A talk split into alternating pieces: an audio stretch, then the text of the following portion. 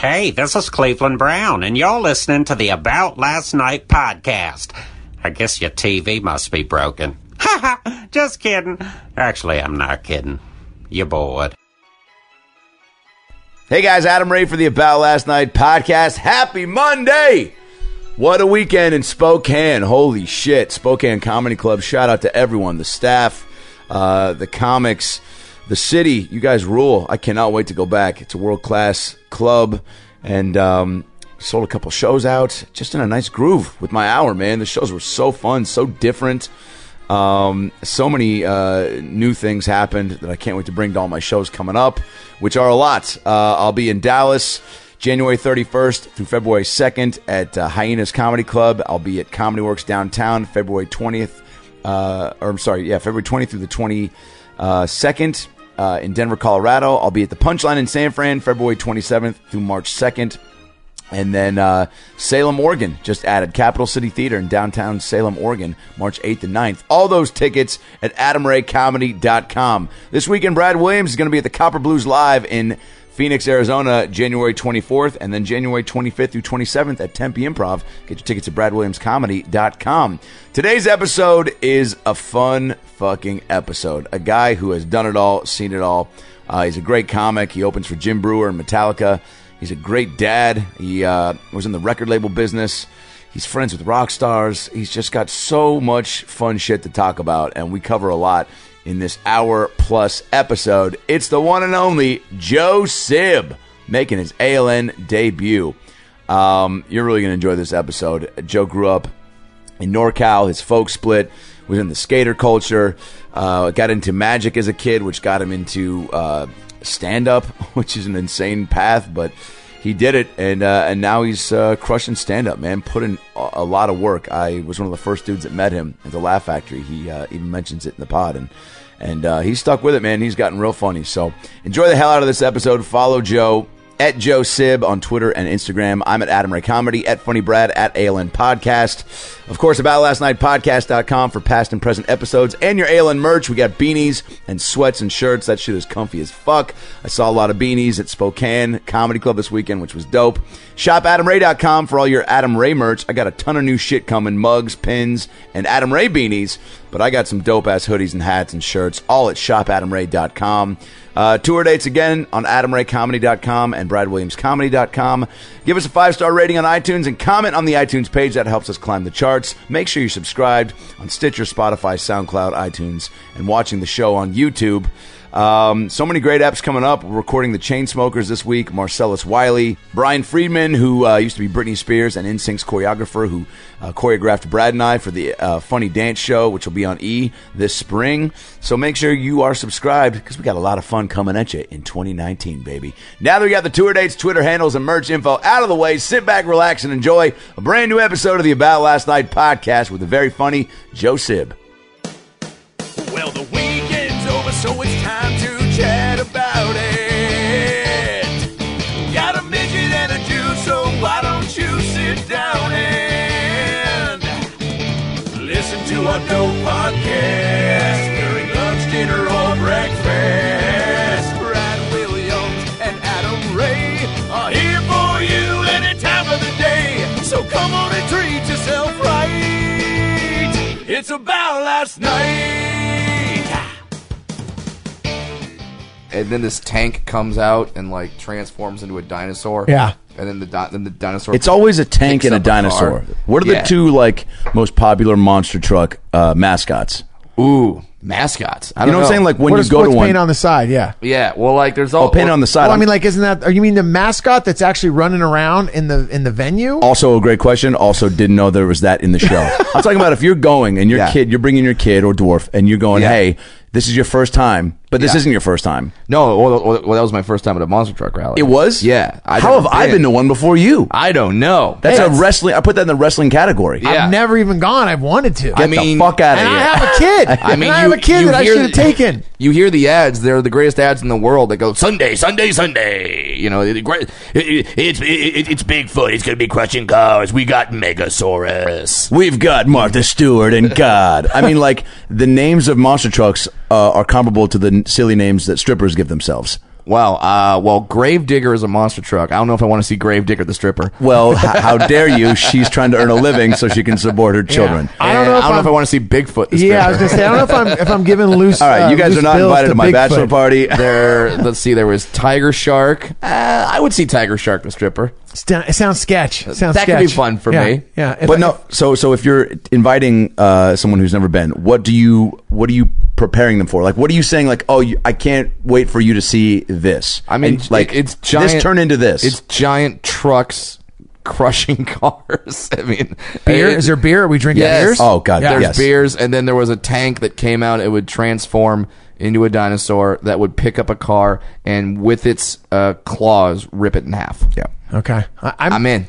I don't need to see it on Sunday. I want that on a Wednesday. I want it on a Thursday morning. I want Monster Truck Rally sober 10 a.m. And the best part was that you'd go and I was there just with a friend, but then you'd see all the dads and their kids, and then you see these kids like when these monster trucks come out losing their minds. Oh my God. Yeah. Like basically this would be the equivalent, Adam, if Ken Griffey Jr. and Sean Kemp like called you up and said, hey, we're gonna play some badminton. Yeah, we're gonna be playing some badminton at the Playboy Mansion. You'd be like, wow, that's the greatest thing that could ever happen. Yeah, I would go. Yeah, and not for the Playboy portion. No, it could be Sean Kemp and Ken Griffey playing badminton. In fact, they would not allow probably women around there because they're like afraid that. And then I will alley-oop this Sean Kemp kid joke to you because I know it's on the tip of your tongue. I mean, come on. I can't make it because I had his number in my phone for a little bit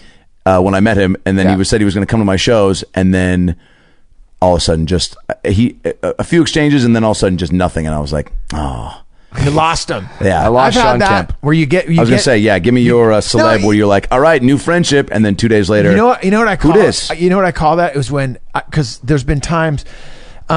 I think one time I might have scared John Mulaney. You know, like I'm a huge John Mulaney fan, and we were on what was the festival that they did? Oddball. Yeah. Yes. And I got to be on the side stage. Nice. Like while people were parking their cars. So that was pretty rad. But Big J was hosting it. And he was super cool. Yeah. Like great. I'd never met him. And he was like, dude, hey, bro, you want a cider? I'm like, okay. And I'm drinking cider with him. And he was smoking and he had the gloves on. It was everything you wanted. And, and he was super cool. And then I knew Mulaney was on the other show. And I went over and I was kind of, I did my set and I went over and I was hanging out. And then, like everyone's there. And I saw him. I was like, hey, man, and I told him the truth. I go, dude, I can tell you right now, like, your last record, the New York, new in town. I was like, my daughter and I, like, that's our jam. Like only comedy record. He's like, oh, thanks. And then later on he goes, hey man, I go, hey, could I grab a photo? And he was getting ready to do something. He goes, later on, he goes, hey Joe, let's get that photo. And I was like, dude, did he just call me by my first name? So I was like, okay, in my mind, I'm like, it's on. Like John Mulaney's my bro. Yes, we're gonna hang. You're planning trips. Yeah, dude, we're going suit shopping. Like John, I always wanted to wear a suit. That is a very bro thing to do to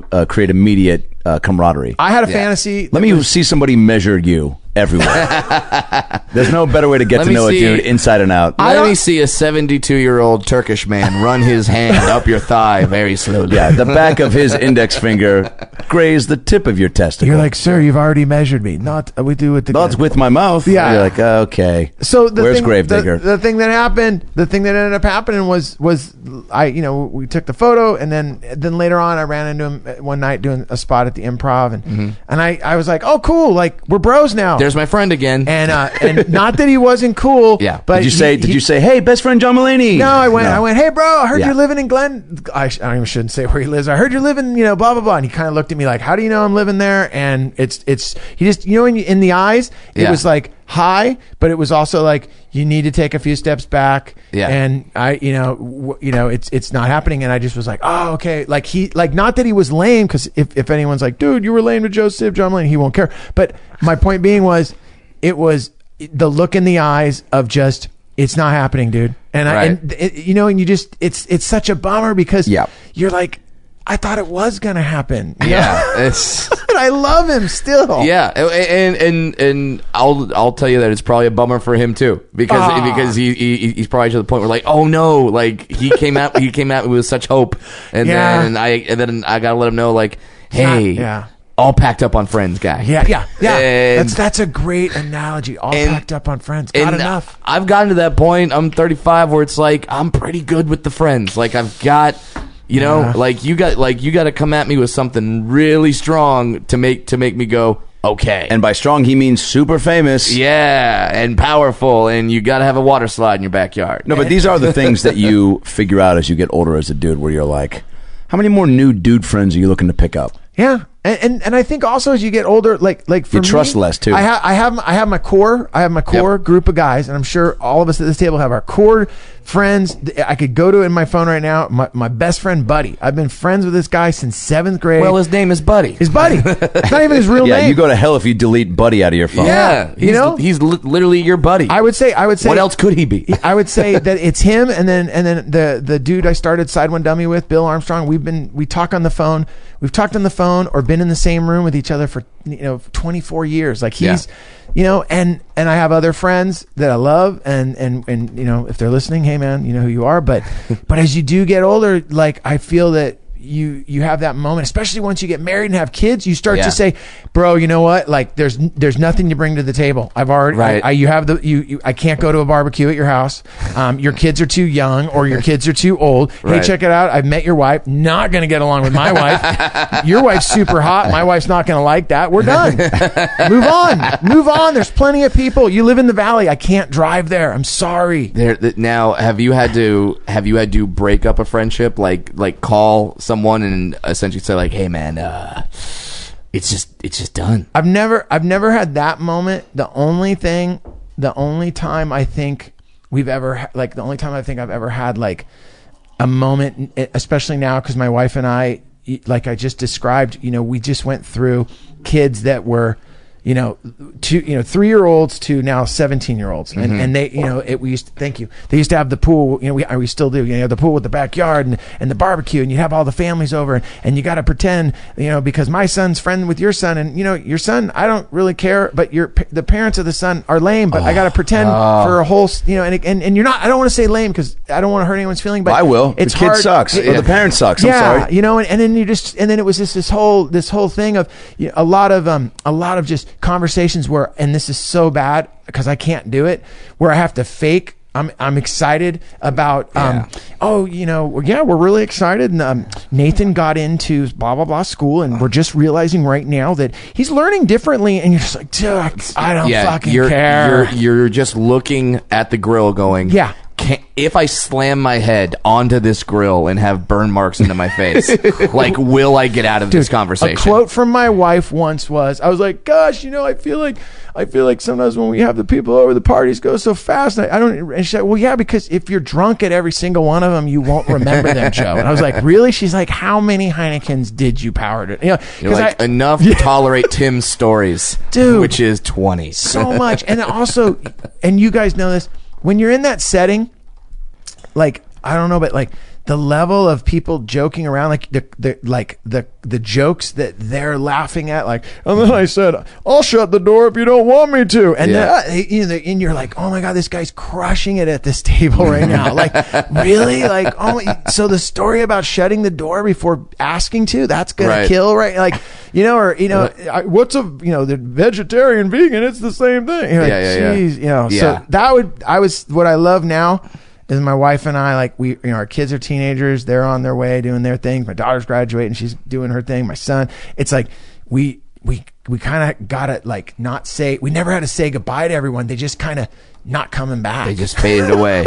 Yeah. Which is good, because when they're little kids, they have to bring the parents with them, or there's a lot of interaction. Exactly. But when they're teenagers, they don't need the adults around. They don't want the adults around. You're like, awesome. A little bit. I'm done. And that's going to be even weirder for you, because, I mean, hell, it's tough enough for most comics to talk to people that aren't comics, just because we're really good at telling stories and other people just aren't. It's just, we're just better at it. All right. It's like, I have said after a couple of drinks, trim the fat on that one. Tighten it up. Notes. Yeah. Yeah. And it's too wordy. It's going to be even crazier for you, because you're also coming from the rock star world. I don't know about rock star. So it's like, so between being a comic and being in the music industry, like, your stories are like, okay, is there any cocaine and hookers in your story? If not, shut the fuck up. I have you beat. Like, that's so funny because I never did drugs. I've never done drugs in my whole life. Really? Never. I never. Yeah, that's so crazy. Yeah, because you've also been, and we'll get into it, like, your music world background is bonkers, but now you're just as hard into the comedy portion.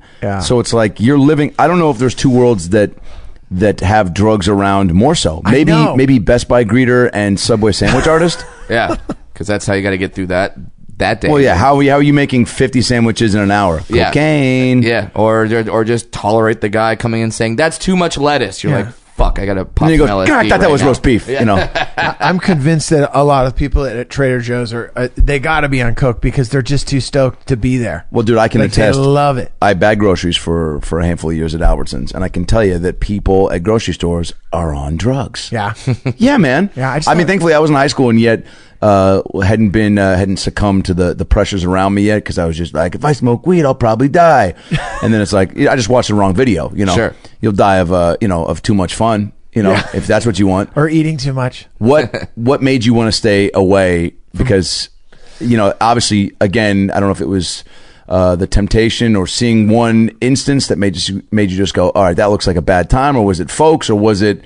Because you have this like amazing energy and easily very personable, and like, I'm sure some people have met you, they've been like, dude, what are you on? Because you're so happy. Yeah, I mean, you know, I wish I could tell you like, oh yeah, I didn't get into drugs because I had this not moral, but just this idea of I was going to be different or something. I'll be honest, like if you could have told me, I think. If you could have told me, hey, you can get high, you know, and I tried getting stoned. It just, the thing was that I didn't like the fact that once it started, there was no way to get off that train. Like if you told me, like right now, sure there is. Eat 2 bags of Sun Chips. Yeah, see, yeah, I don't, yeah. I never had that. My experience was I got high, and then the next thing I know, I'm just like taking a shower at a house, and there's a party. It's just a nightmare. Did you know the people at the house? No, okay. That was at a party. Bad. It was a 4th of July party. It was the last time I smoked weed was literally like 3 blocks away from here. It was. I was actually on a weed run. Like I got on, like for about 6 months, I was weed dude. Like I had the pipe. Where's that cartoon? I know. I was the weed guy. Like I was into it. And like, you know, just like you said, Adam, like when I get into something, I get into it. Like I was like, I smoke weed now. And I remember I went to this party on 4th of July, and it was before, you know, now with like, we grow the weed in the lava rock and the guy with the lab jacket. Like this was like backyard, and it was the hydroponic stuff. Sure. Oh yeah. And there was a bong on the table, and you know that moment before a party where, like, you know, there people are like, all right, the DJ's going over there, okay, you load that, and I showed up at that time where the guy, it'd be like, you'd be like, yo Joe, dude, you want beer? And I'm like, look, we're getting set up, just chill. And I saw the bong, and I'm like, hey, can I hit this? And the guy yelled from like in the back, yeah, but he said something else. I didn't listen. So I'd take a huge rip off the bong, and I do the thing where, because I'm weed guy, I pull the top off where the chamber and the finger, you know, it looks like it's like an accordion. Yeah. It's like a flute. Oh yeah. All of it goes in my lung. I'm like, dude, I just nailed that thing. And then the guy comes in, and I remember he says to his girlfriend, he's like, "Hun, oh my God, Joe, did you just dust that bowl?" I go, "Yeah." And he goes, "Oh, dude, that's the green cherub, you know, hydroponic that Stan grows." And I swear it, like, I was like, what? And he goes, dude, I hope you're not busy, because it's on. And literally as he said that, dude, I could feel it go from the back of my spine to the back of my head. And it was like, like, you know, when they show pictures of like the rocket ship, or like, it's going through NASA, and then that little rocket, the next, you know, the boost happens. And then you're like, dude, I was flying through space so high that it got to the point where like people were trying to talk to me. Hey, what's up, Joe? I couldn't. I go, dude, don't talk to me. I was so high. I don't know why. I was like, I gotta take a shower. And then they're like, dude, it's the middle of a party. They're like, bro, why are you in our shower? And I'm like, I don't know. And then like they finally go. the couple was like, we gotta put Joe somewhere, because I started cleaning up the party, putting it away. People were like, why is he putting away the party? And the party's still happening. Party's and you're trying to put it away. And I'm putting it away. Dude, this is like deep. I'm in it, putting it away. Finally, I'll never forget it. They put me in their room, and they're like, "Hey man, just cruise in here." And I remember there was like that television show Dick Van Dyke, you know? Yeah. And it was like a marathon. And I was sitting there watching it, and all of a sudden I'm like, I watched all 100 episodes. Dude, you ready for this? I'm gonna tell you something. I was like, there's no black people on Dick Van Dyke. This is heavy racist. This where, and then there was Please tell me you got up and announced that to the party. Dude, I not only did I announce it to the party for like 2 days, I told people. I remember there was one episode I remember with, I forgot who it was that came on, and then I was like, okay, not a black person. Dude, no, one black. Oh, one it was. Black, there was okay, one episode so finally with one. Black, but dude, I'm talking sun rising, and they finally go, Joe, we're going to bed. You got to get out. What time is it? And it was the joke, dude, like 5 a.m. And I'm like, waiting. I came in here a few minutes ago, and they're like, you've been in here. I was so high, dude. I walked from La Cienega down to the beach. Yeah. You know, like Santa Monica, like just Santa Monica Boulevard, like all the way to the still high. It lasted for 3 days. For the people that aren't from here, that's a couple miles. That's a good 4-hour walk. And guess what? I've done almost everything you've said in that story. Showered at a random house? Check. Walked too far to get the high down? Check. Okay. Watched a Dick Van Dyke marathon? No. But watched a Family Matters marathon? Check. Tried to put a party away? Yeah. These are all symptoms of being too high. Yeah. It was a nightmare. And for me. And that was Uno. That was number one time. That was no! I you know what it was like I had. This is the first time you'd done it a little bit. No, this was like what happened was this was like I was living in L.A. I was never drug guy back home. I grew up in Northern California. I never did any drugs. I remember once I bought when I was in high school. They used to sell Black Beauties, you know. It was like speed, and I was going to see the Circle Jerks in San Francisco, and I was like, I'm gonna do speed and see the Circle Jerks, and I carried around. I got them on a Friday. I went to San Francisco, carried them around that whole night. Came back to San Jose, went back up to San Francisco, carried them around on Sunday. I don't know, and then I went back to the guy that sold them. I'm like, hey man, what's up? And he's like, yeah. And I'm like, you know those Black Beauties you sold me? He's like, yeah. And I'm like, yeah, I didn't use them. Can I get my $5 back? And I remember right then I found out there's like a no return policy on drugs. He just looked at me like, get the fuck away. Yeah. and then you called the cops. It was like, hey, I'm trying to get these drugs back, and the guy won't give me my damn refund.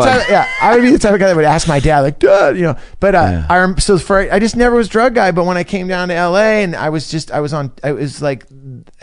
moment in time, this one summer where I was like, I'm going to smoke weed. I want to smoke weed. And I had some good moments on it, but it was July 4th and that was it. And that was like, that's like 15, 20 years ago. Like it was so long ago. Fuck. It just wrecked me. Wait, so growing up in NorCal, what part specifically? San Jose, Santa Cruz.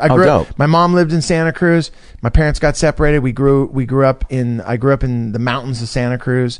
Up until about 10 years old, redwood trees, horses. Wow. My parents were like the original, like I always say they were like the original hipsters, or like they were both Italian, Catholic, Irish, my mom Irish, my dad Italian, and they were just like from the East Coast, and they were like, we just want to go to California and get away from our parents, get away from religion, get away from everything we're supposed to do. Yeah. Let's go as far away as we can. And they moved to Santa Cruz, and my dad at that point was teaching at Santa Clara University, and what they wanted to do was build a ranch where they would have horses that they would take care of, because that was the big dream for my mom and dad, to ride horses. Like my dad grew up with, you know, those television shows like I think Bonanza and Gunsmoke, and it was like, it's the equivalent of like a monster truck rally. Like that's what I want to do, you know. Yeah. Like he was like, I want to ride horses. I want to do this. And they came to California, and they built this ranch, and they took care of horses. I had no interest in it. Yeah. I was like, I wanted cement. I wanted to be in the city. I wanted to skate. I was really into skateboarding. That's where I first started skateboarding. Wow. This little patch of cement. Tough to skateboard on a farm, dude. Yeah. And you ready for this? Adam, you'll love this. I threw a skateboard contest out there. And I won it, of course. Home court advantage. And I skated against kids that had never skateboarded, and they had cowboy boots on. Like they're like, what are we doing? They not like, win. Yeah, I'm like, we're gonna have a skateboard. That's like bringing tampons to a knife fight. Like you're not prepared. Is the point of that. So wait, so were there other animals besides? Horses? We had everything. Horses. We had horses and goats, and we had our own well with water. You had goats. We had everything. And the whole time you're just not into it. You're just thinking like, I gotta get out of here. I gotta get to the city. Probably the only kid that when his parents got divorced, I was like, yes, that's a good idea. I was happy for them. Like fingers crossed, someone's gonna move to the city. Yeah. Was it like who gets the mom, who gets the goat? Yeah. Like, okay. No, not at all. At this point, when they got separated, my dad's like, I'm moving to San Jose. it's 40 minutes away. My mom's like, I'm moving into this Santa Cruz. At that point, the city, which, you're right by the beach. I was like, let's go. And immediately that was just the best, because we moved into this like apartment and, you know, sidewalks everywhere. I was near the beach. I started meeting other kids that skateboarded. And it was just game over, right? Yeah, it was on. And you knew that was going to happen. I was hoping that was going to happen. You were like, I can't keep living near a well because I might fall into it and never get out. Be the boy in the well. I mean, that's my first thought. Anyone has? Did you? I mean, nobody fell in the well, right? No one fell in the well. But you had to get out, and you did. And then, like, was there one moment where you, like, in the city skateboarding, like, what was your first taste of city life that was so like, oh man, this is what I was fiending for? Oh, I'll tell you, yeah. I met these kids, and we were living in this apartment, and they go, hey man, you want to, do you skateboard? And I was like, yeah. And at that point, like, skateboarding wasn't a sport that is today, where it's like, hey, we're gonna, you're gonna be on ESPN and you're sponsored. And you're the good kid. X Games. It was like, hey man, rebels. I skateboard because I smoke a lot of weed and I've been asked to leave my high school. Oh really? It was very like the kid that skated was he was an individual. He was totally different than the rest of the kids. Sure. They still got girls though, right? Yeah. I remember kids in my high school, so, like a lot of them that skateboarded.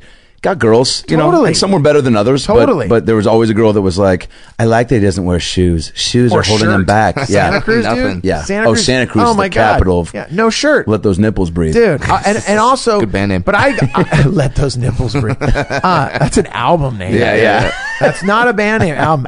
The thing that for me that was so cool was at that point, I'm probably like seventh grade, and I'm living with my mom, and it's great because.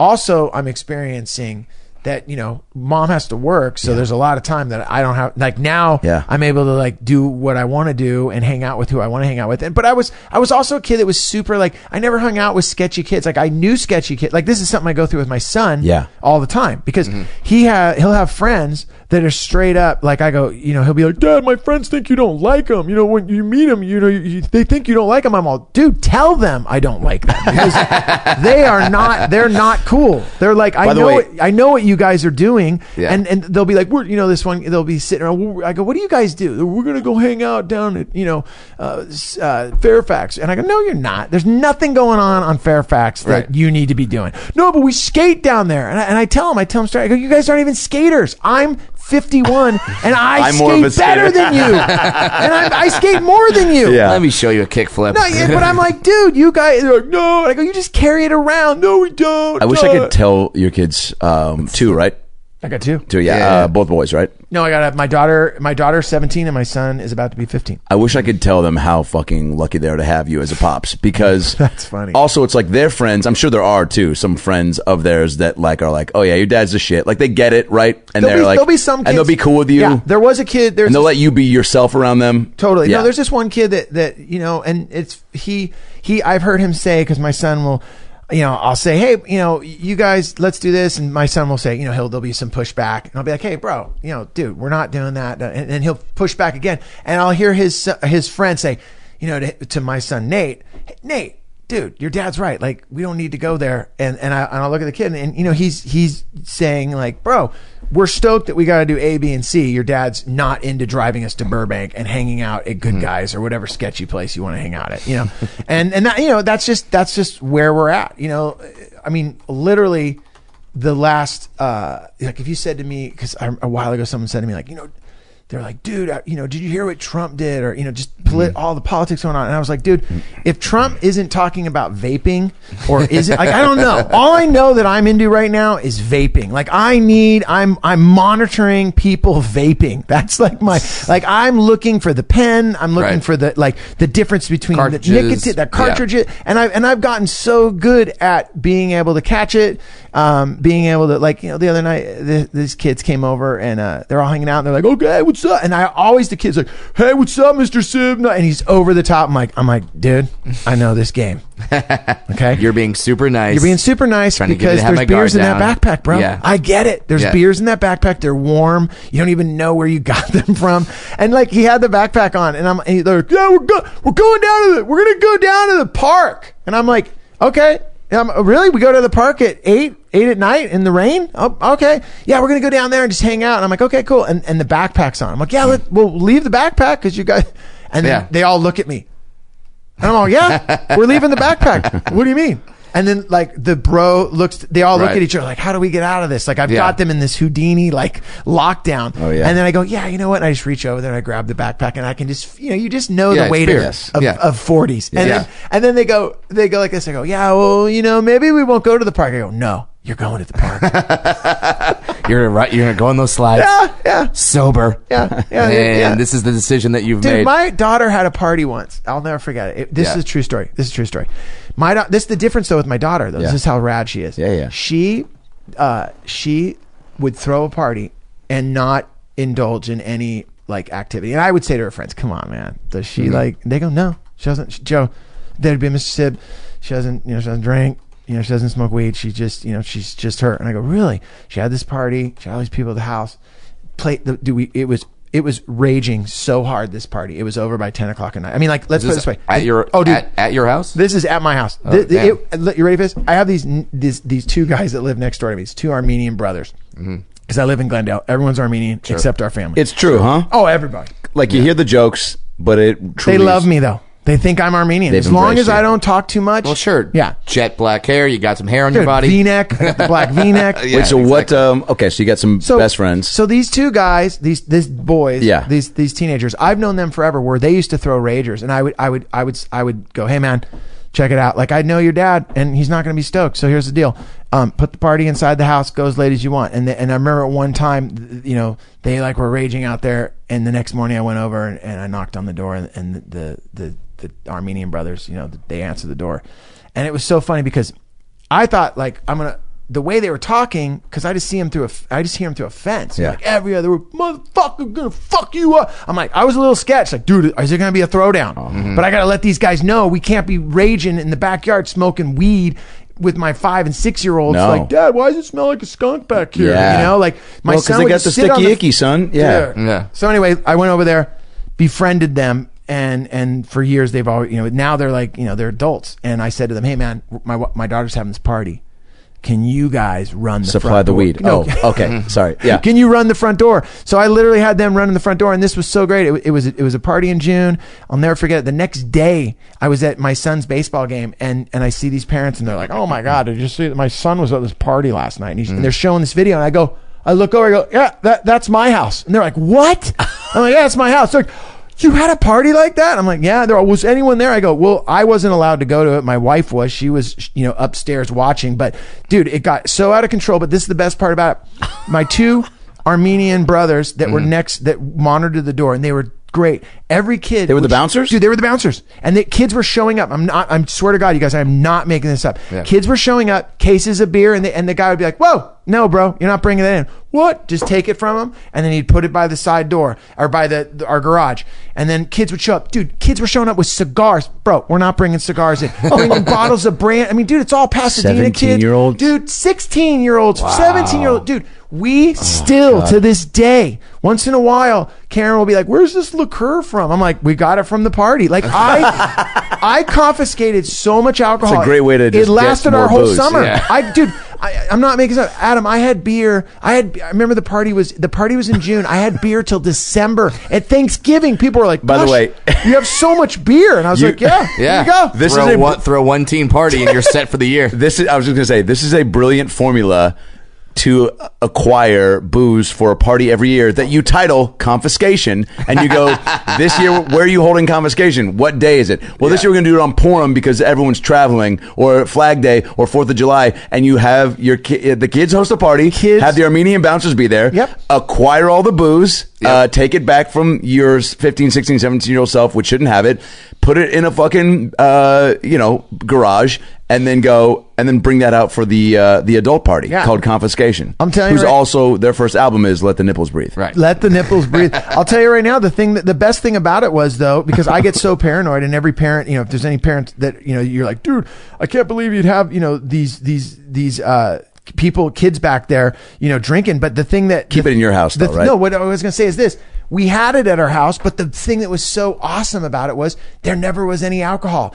It was the most, these kids were so, like, they came so fired up to drink. If, and if they had drank before they got in, they had a good time. But once they got there, they were, they realized they didn't need it, right? Yeah, because my neighbor, he was so great at, and the thing I loved about him was he wasn't some old guy. He was a young dude. He's like 22 years old, 23 years old. So he was just like, hey, bro, no. And like, I remember these kids would be like, but I just, because you remember getting a case of beer when you're 17. It was spent like all week doing that. Yeah. Maybe two. Yeah. That's like a lot of... Hey, and he was impressing a girl bringing that over. She was like, well, I like Natty Ice, but I've been more of a Don Julio girl lately. And he's like, I got you. Yeah. Yeah. Little did he know. And you remember this. Dude, so are we going to that party? Yeah. Dude, you got beers, right? Yeah. Dude, I got a 12 or Coors Light, dude. Right. Okay. I've been hiding it in my bed for 3 months. Yeah. And waiting for the perfect occasion. Here it is. So that was for my wife and I. But this party... So what I'm trying to say is that I've been super... fortunate that my kids, like, as much as, you know, you said like their friends might be like, your dad's cool, like, but I will say this for my daughter, what's just started to happen, which is super cool, is so like if I'm doing a set at the Improv and it's a Thursday night, I've like in the past I'd be like, it was always like if I headlined, it'd be like a family event, like dad's headlining, and we all gonna go. And the Improv, which is great, they give them a table. They love the family being there. Same with the Ha Ha. Like Jack Senior loves when you bring your kids and your family. That's awesome. But the thing lately with the Improv is that if I get a spot, I've had my daughter go, hey, I saw that you're on at 10 tonight. I'm bringing my girlfriends. And now they'll come to a show and they're all underage. So for them, they get into a place that they can be, you know, it's okay. It's not illegal for them to be there. Right. They get to sit at a table and now they're into stand up. So like, you know, they'll come, they'll see a show. And it's just a trip because they get there before me and like, you know, to Joe, see other comics. Maybe? Joe will be like, hey man, your daughter's in there and you know, she's got a table in the back. We set her up, you know, and I'll be like, wow. And you know, and they're not being lame. They're just like, they're you know, comedy's happening and they gotta go. By the way, how great is that the kids are doing that and you can have that access. Dude, one of the best feeling in the world is they're watching stand-up. One of the best feeling is your daughter coming to the show that you're on and you're like, wow. One of the worst feelings is seeing her leave and you're like, I haven't gone up. And she's like, I know. Like, I just wanted to see Spade, or you know, I heard Eric Griffin just got. I love him, or you know, Jason Collins. We think I'm like, and you're like, these are all homies of mine, but also I made you. They didn't. Yeah. She's like, Dad, it's okay, but you know, she's also stay. You know, this thing is called lights. Yeah, my jokes keep these on. Yeah.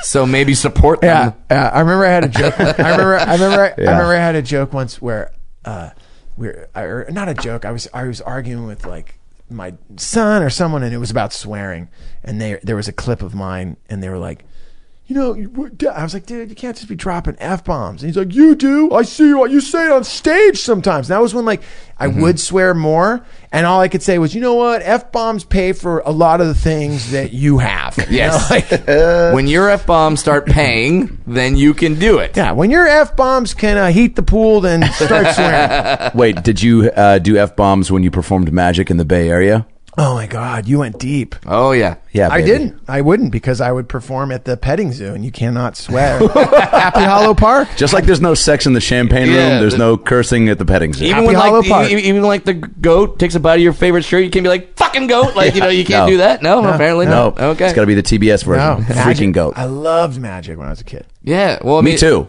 Brad? Really, are you being serious? Of course. Swear to God, my mom bought me multiple of the crappy toy store, like, you too can be a magician in just 6 easy steps, and here's 52 tricks that nobody will ever know how you did them. Yeah. Psych. Everyone knows, because these box of tricks suck. But then we would go to legit magic stores in downtown Seattle, where like the guy running the shop's been doing it since he was 10. I love that. And he's just like, you know, pulling birds out, you know, of his ass before he like shows you a card trick. That wasn't a magic store. Okay, well, that was a gay strip club. I don't remember that. Well, the gay strip club was the magic club was inside of the gay strip club, well, and that was the trick. Yeah.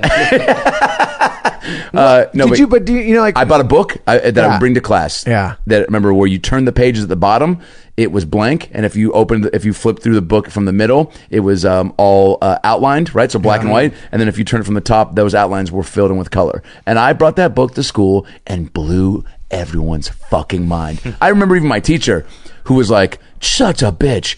And she was just like, so just an evil fourth grade teacher. She meant well, but like just, you know, probably had a lot going on. I remember I did that trick for her one day and I'll never forget her face. Just kind of like she paused and then she just goes, how did you do that? And I was like, magic. That's exactly. Yeah. You knew as a kid even just to go say magic at the end and walk away. And I remember I tripped over something and fucking, you know, wasn't cool about it. But what got you into it? I mean, for me, like, well, the thing when you were describing going to a magic store, I just remember, like, even like for me, this sounds so, it's just the first rock stars for me, like, as much as I like, you know, there's Joe Strummer, Joey Ramone, Bon Scott, you know, you know, like all these favorite singers of mine that I loved. But for me, the first like rock star suddenly he digressed into a New Yorker. No, the first true rock stars for me were magicians. And I as a kid, it was because, you know what it was? If you think about magicians, it's very theatrical. Yes. Sure. And it's all theatrical. You know, and if you think about music, a lot of it's theatrical. Yeah. The Sex Pistols, that's theatrical. Yeah. Iron Maiden, very theatrical. Why does Kiss sell tickets? Kiss, exactly. Not because the music's good. There, I said it. There you go.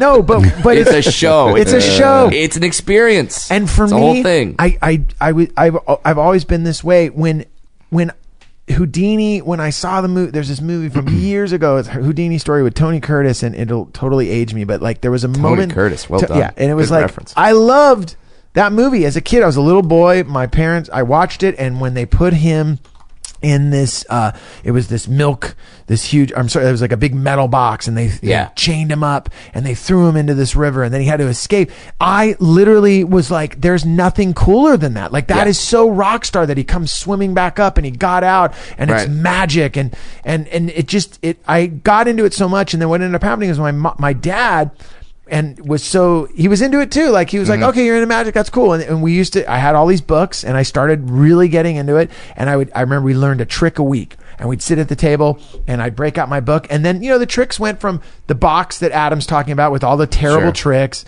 to all of a sudden like learning real legit tricks and really, really getting into it. And I remember even at one point, my friends, like I was so into it when we were living on the ranch, and we were living, we literally lived across, this is how far out we were. We lived across the street from a creek, like, and not like a creek, like a stream. Like I'm talking like, this is a creek and it's deep. And during the winter, you know, it's rushing by. And I remember we had just gotten new trash cans to put feed in for all of the animals. Yeah. And I talked my friends, I'm going to do this, check this out. That's what I'm going to do.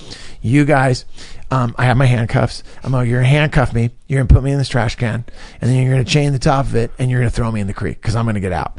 And this, I'm not making this up. I'm 10 years old, and they put me in, and they're carrying me across the front lawn to down to the creek. And just by chance, by God's hand, my dad was sitting. He was out front doing something. Goes, hey. He could tell they're struggling because they're, you know, their two friends are carrying their bro in a trash can. Yeah. And he's like, hey, you know, and this is how cool my dad was. Hey, what's going on? What are you guys doing? And they're like, oh, we're definitely not to throw your son in the creek. He goes, where's Joey? And they're like, oh, he's in the trash can. He's, oh, really? That's great. Like my dad's a real positive guy. He's like, oh, that's great. Joey's in the trash can. Yeah. And he's like, what are you doing there? Dad, they're going to throw me in the creek. Oh, you guys are going across the street. You're going to throw him in the creek. Oh, okay, great. And he's going to escape, right? And they're like, yeah. And he's like, okay. He's like, hey, check it out.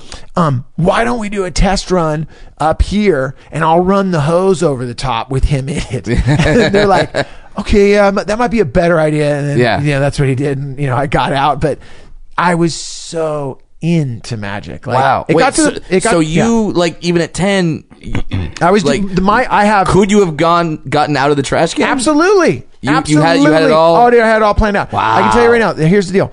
I have the first time because like, you know how people always say, hey, when was the first time you ever went on stage? And as stand-ups, you know, we say, sure, January 6th, 2000 or whatever. Right. You know, when was the first time your band played? I know.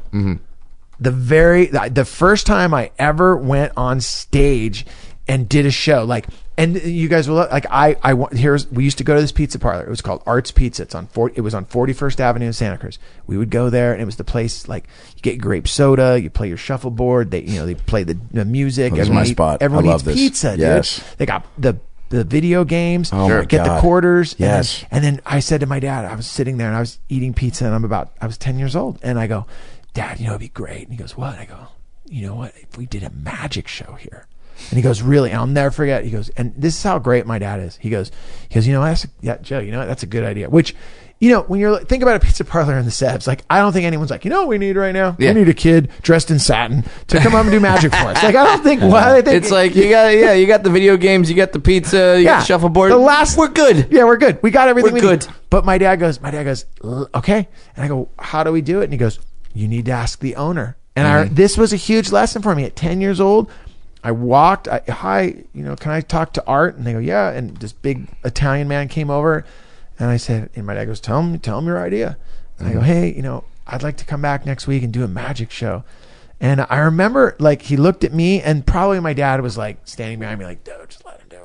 You know, whatever, you know, we'll be cool. And the guy said, okay, come back next week and you can have Friday night. And that was my first gig I ever booked. And I came back, I had my assistants and they put me in my closer was and this is what I wore on stage, ready? A black, you remember that movie Close Encounters of the Third Kind? That was our jam. I wore, for some reason I thought that's magical. Oh my God. I wore my mom, she had these white like gloves, you know, and I had feathered hair and blue, this was the deal, wore my blue cords with my desert boots and I had, and I did all my magic tricks and my closer was I escaped from the box with the handcuffs on. Wow. Yeah, and that was my closer. And did you publicize the show? Oh dude, I mean, I remember I packed it out. You know? Look at that. Yeah, I asked all those parents. And then, of course, the guy like, all right, here's a free slice of pizza. Oh. When really, he should have given you half the door. I remember this, though. I started doing more shows at pizza, at the Arts Pizza, and I remember a lot of pizza was being, like, my dad was really into, like, this is a good thing. And then I remember I started getting, like, different shows here and there. And it always, like, I remember we got tickets to the East-West Shrine football game. Oh, yeah. And I was bummed. I'm like, I don't want these tickets. And my dad's like, nope, that's a good gift. There you go. Like, he's like, we're going, you know, because see all the top college players. Sure. But, yeah, magic. The magic, I always say. So that was your intro into performing. Into show business, man. That's fucking crazy. I loved it. And then how you go from magic to rock bands, punk rock? Because I realized, like, if I like, you know what? What ended up happening was at a certain point, it's a lot of the same outfits. Girls weren't really into the scarves, and you know, like you realize, oh, you were 20 years too early. Because now they're all about it. You know what ended up happening was for me was it was throughout that whole time I kept skateboarding, and then when my dad moved to San Jose, he took me to this place called Winchester Skateboard Park. And that, I was talking to someone the other day, and that was really, like, if there's one, like, you know, they say through your life, there's, like, pivotal moments. Sure. You know, that you know, things that you remember that set you on the path for the rest of your life. And Winchester Skateboard Park, it was a pivotal moment because it really put me on the path, like, to, like, sitting here with you guys. And I know it sounds crazy, but it was such a pivotal moment because I had gone from a kid that was into magic and I loved skateboarding, but I didn't know that there was actually a sport and other people that did it. So and I was only into my parents' music at this moment. I was into like what they listened to, you know, and what they had at the ranch, and they had good parties. And I was always the guy, like my mom and dad, you know, at a young age had a great taste in music, and they would, you know, hey Joey, go over there and put some music on. So I knew like, hey, you know what, it's the beginning of the party, so I'm gonna put on, you know, the Bee Gees because everyone likes that. Oh, hey, now everyone's a little buzzed. I'll put Dean Martin on, and hey, now it's the end of the party. We'll close it down with Willie Nelson. Like I just kind of knew that as a young kid, just DJing. Because it was always there. Yeah. And then, but I didn't know, because I grew up on this ranch, about like, I didn't know about like AC/DC or Led Zeppelin or any of that stuff until like seriously like 8th grade. And I remember this kid, my mom, she was hanging out with this other divorced mother, and I went to this kid's house and I was like, hey man, like, what do you want to do? You remember, like, when you go to someone's house? Was he your buddy or the moms knew? It was the moms knew each other. Dude, I mean, look, I failed to bring this up, but my folks split when I was 10, but it was just my mom and I, 7th grade through high school, right? So you're becoming best friends and enemies with your mom, because it's that pivotal point as a kid where you're like, I feel like I'm becoming a man at this stage, but also you like need your mom, like you still. So you're very much like, I'd be like, you know, mom, can you like wash my basketball jersey tonight and then like make my lunch early because I'm gonna have to leave, but then also give me space because I'm a man, you know. So you're finding that balance. But so many places that we would go to, like, she's like, we're gonna go to my friend Carol's place. She's got a son. He's a couple years older than you, and like sometimes they would always put you in a position to, at least, like, that other mom prepped, you know, her kid on me, probably being like, look, he loves Pop Tarts, he fucking loves Space Jam. Dude, you guys totally describing this night. And sometimes you match up and sometimes you don't. But like,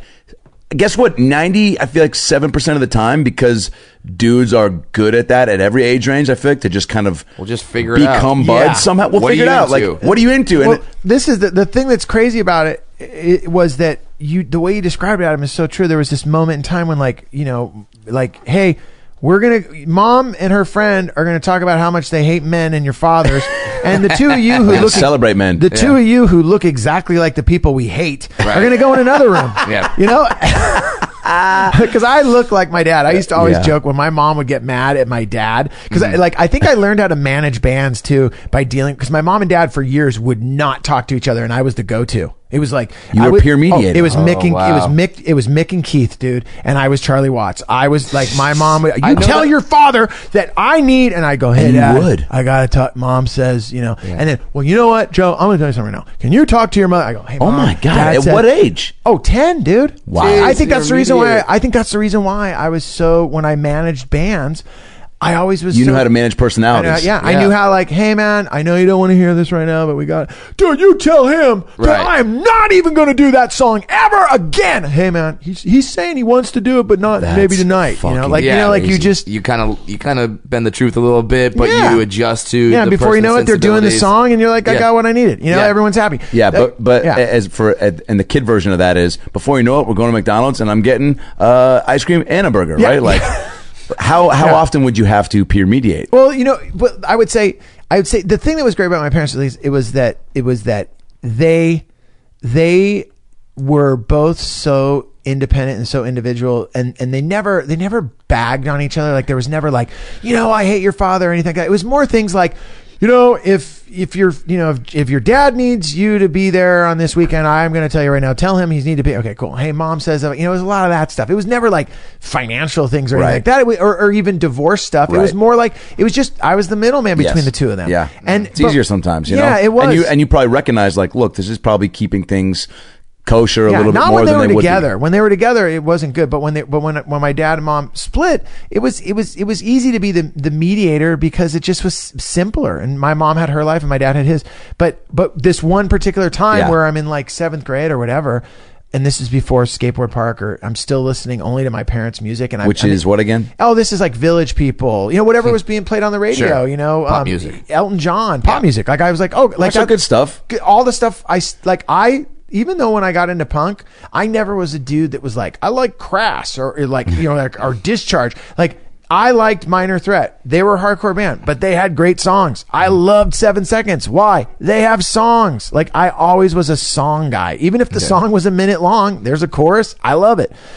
When I ended up this one kid, I'm at that stage, Adam, that you're talking about. Like, I'm still like, I'm playing basketball. I got, you know, like, I don't know, like, that my head's bigger than the rest of my body. Like, I'm at that part where I'm like, what the fuck am I doing in my life? Right. And I'm sitting there, and I remember I say to the kid, I'm like, hey, man, you want to go out and play basketball? And he's a year older, like you said. And he's like, nah, dude, what are you talking about?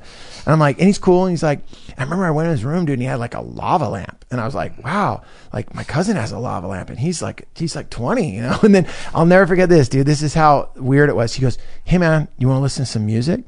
And I'm like, well, how? They're like, yeah. Like, and he had a stereo, dude, with like the thing, like, you know, the light that shows when the stereo's going around, and like knobs, and like, this wasn't a stereo, this was like the commands to a spaceship, not just bass and treble, like everything, like, this is yours. And he's like, yeah. And he had like a needle, and I'm like you know, not that kind of, you know, like a needle, sorry, you know, like record needle. Yeah, record. And it's like, I'm sitting there, I'll never forget it, dude. He says, what do you want to listen to, man? I don't know. And he gives me AC/DC, If You Want Blood, and the cover of that, if you look at it and you flip it over, has Angus with the guitar through. It's a live album, and it has like the guitar stock through his body, and he's laying on the stage. Okay, dude, I thought it was fucking real. Yeah, I was like, there's a fucking murder scene on the back of this album cover. Yeah, and I'll never forget, man. I just stared at that, and he puts that on, and I'm like, holy shit. And then the game changer was, he puts on Van Halen 1, doom, doom, Running with the Devil. And I remember he cranks it up, dude, and it fucking phased me, dude. It was like I did, and I remember this, dude. We sat in that bedroom for fucking the whole night, and the next day we never left. And when I left, he had turned me on to everything from, you know, the Stones to Led Zeppelin to, you know, AC/DC to everything in between. And I remember I went back to school so that was on a Saturday, and that's a Sunday. And I go, oh my God, this is gonna be so great. When I go back to school, I'm gonna see my new friend. Yeah. Well, I didn't realize this, but the reason that we went over there was because him and his mom had decided she's leaving Santa Cruz. I've never seen this kid again my entire life. I went that day to Monday. I go, where is he? And I'm looking around. They go, and they go, oh no, he transferred. He's no longer here. He never existed. He was a figment of your imagination. Yeah, but it was a full moment where like this kid schooled me. Oh, dude, so great. So this is the song that got you in the music. Oh, yeah, right here. And AC/DC is my favorite band. So dude, Bon Scott era. Yeah. I mean, right here when it kicks in. So great. Phil Rudd on drums, Cliff on bass. You got Malcolm on rhythm, Angus. And right here when Bon comes in. So tough. Here we go. Little Joe. What? What's criminal? Yeah, what law? What law? Older kid? Yeah. Wow. Why do I want to kiss my bro right now? Like right? You're just like, let's take our shirts off. All right, yeah. I have pent-up aggression and I don't know why. Yeah. Have you seen them live? Anarchy. Oh, dude. I've seen AC/DC. I never saw him with Bon Scott, but I saw him. Yeah. I obviously saw him with Malcolm. I saw him with Phil Rudd. I saw all the Brian Johnson. You know, I saw him Cow Palace. Yeah. I remember I saw him at the Cow Palace twice. I remember one time. I took my son to the last show that Brian Johnson ever played, AC/DC Dodger Stadium. Wow. Really? That was Brian Johnson's last show, because then afterwards they booted him. Now he's deaf. Yeah. Or now he's... Yeah. When we went down to do comedy, Jim Breuer, you know, I feature for Breuer, and he's, you know, AC/DC. God, that's like... Maniac. You and him on a show, that's just a rock show. Yeah, it is. That's rock and roll comedy. All he wants to talk about, dude, is music. Yeah. That's all. Why? No, because he's talking about everything else in his act, probably. So yeah, I've talked about it. No, what I'm saying is, like, if you're hanging out with Breuer, he just wants to talk about music. Like, he's not like, it's the thing he's like us. He's just a bro that wants to talk about music, that wants to hang out, and he's into new jams, and he's into like, oh, dude, we gotta listen to this, we gotta like, and when we went down to Florida, he was like, look, when we go down to Florida, we're gonna be Sarasota, and I'm, you know, and he goes, there's a chance that Brian Johnson might come. I was like, dude, are you fucking serious? Wow. Because they all know and love him, yeah? They're tight. I go, what's it like if he opens for Metallica sometimes? I go, what will it be like if we get to meet Brian Johnson? And then he has the best, you know, Brian Johnson accent. He goes, you'll just end up at his house and you won't understand anything that he says to you, and you'll be drinking scotch. And I was like, oh my God, I want that so bad. And then of course the night that we got there, I'm like, you know, I don't want to, this could be it. I don't want to bother him, you know, like, hey, is Brian Johnson coming? And then, his wife ended up coming because Brian was over in like London, but I was still like, oh my God, Brian Johnson's wife's here. That's rad. You fuck Brian Johnson. Dude. Yeah. What's it like? Describe his dick. Yeah. Wait, how did you become buds with Breuer? Breuer was on my buddy, Chris Shifflett, who's in the Foo Fighters. He does a podcast called Walking the Floor. It's Walking the Room or Walking the Floor. Wait, which one was Greg Barron's podcast? Is his Walking the Floor? I don't know. Anyway, you can search. Yeah, you look that up. Wait, so anyway, which guitarist is? So Chris is the. I know, because I've seen Foo Fighters. Yeah, you've seen him a million times. And Dave came to our show in Australia. I was just going to tell you, you've had to have met my buddy Chris. Is he the short blonde kid? Short blonde hair. Okay, yeah, he's amazing. He's the guy that he's the lead guitar player for Foo Fighters. Oh, he's unbelievable. Yeah, he's a ripper. And he was in my band. Him and I were both in 22 Jacks together. Holy shit. Yeah. We were both in 22 Jacks together. He was my first roommate. He's the first roommate I meet in LA, and not the first guy, but like one of the second dudes that I meet when I moved to LA. I gotta start listening to this podcast. He's the first dude. Chris Stapleton on there and Manny Pacquiao. Yeah, what's the name of it? What? Yeah, what's the name of the podcast? Walking the Floor. I'm gonna tell you right now, it's a great podcast. Wow. Yeah, dude, Pacquiao's on. It's amazing. Wait, so Pacquiao? Yeah, he got him. Have you seen them a bunch live then? Yeah, for sure. Tons. What do you, because I think the Foo Fighters are some of the last true just rock stars through and through that are still like have the energy to, I mean, the way Dave works that stage is mind-blowing to me. Dude. And the fact that they'll do 3.5 hour plus shows with an encore all over the world. It's crazy. For me, what I love about the Foo Fighters, for me, as also a rocker, like what do you vibe off of when you see them? What do you appreciate?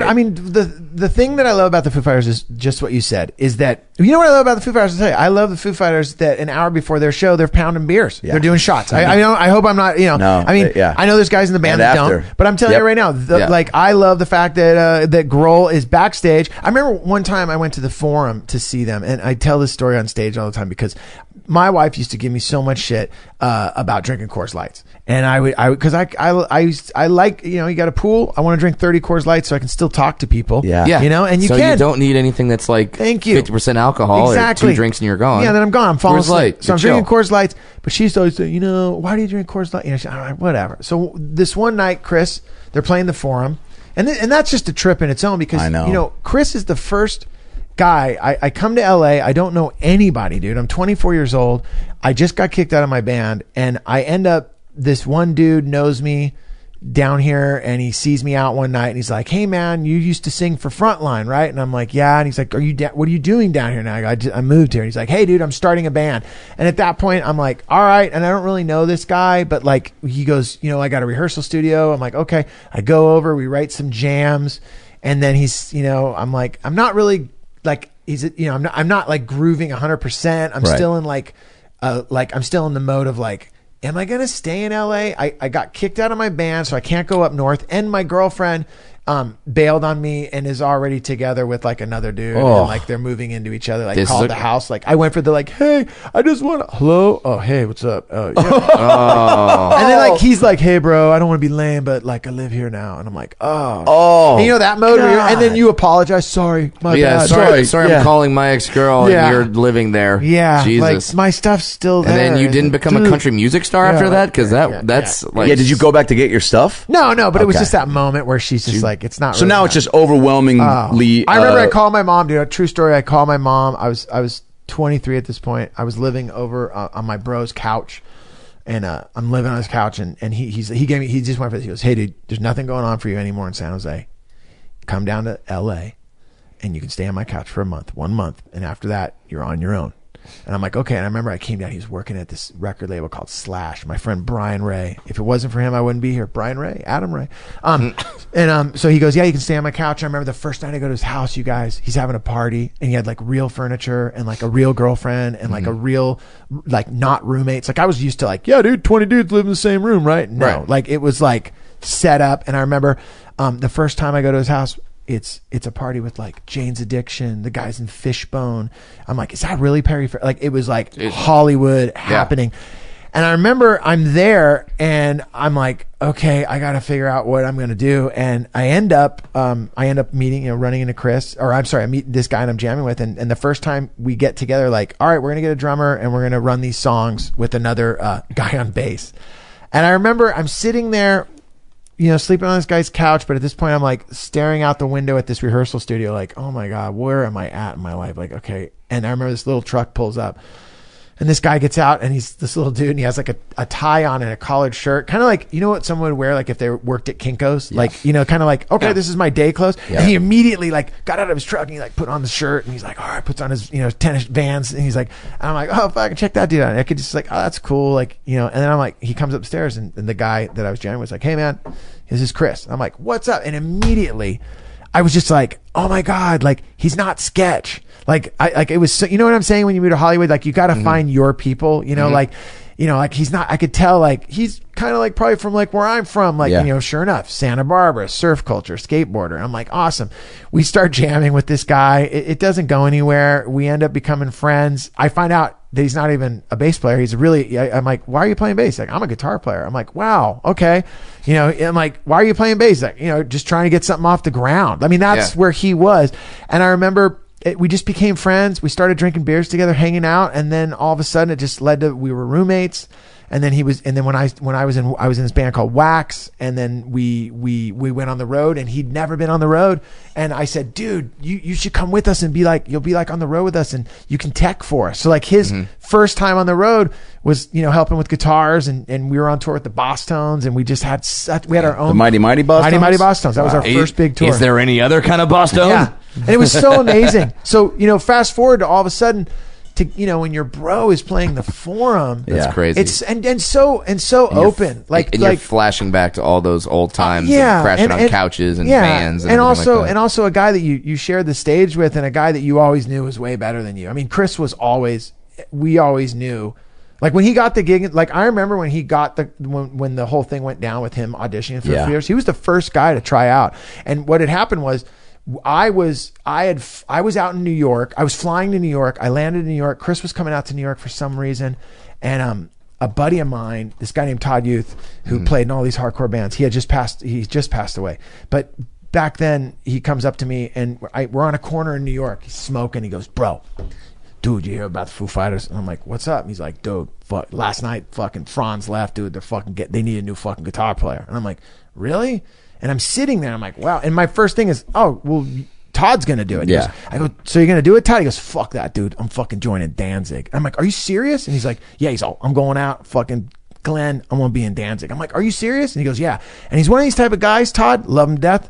I was like, I had to say to him, I go, "Dude, is it lame if like a buddy I know tried?" He goes, "No, man, fucking cool, bro. Go call him." And this is back in the day, pre-cell phone. I have to run back to the house I'm staying at. Now this is where it gets crazy. God. My best friend who I started Side One Dummy with, Bill Armstrong, he knew like the attorney or assistant to the attorney or something like that in the Foo Fighters camp. Now you got to remember, the Foo Fighters aren't where they are now. They're still like first record style, you know, or maybe second record. Wow. So he called, I go, "Dude, did you hear about?" And he goes, "Dude, fucking, I heard all about it." And I go, "Dude, I just ran into Todd Youth. They said they're going to audition guitar players." And we both go, "Fuck, dude, Chris is the dude." Like that's how great of a guitar player we like. It wasn't like, you know, Bill's a guitar player. He wasn't like, "Hey, maybe," like we just knew. We're like, it was this.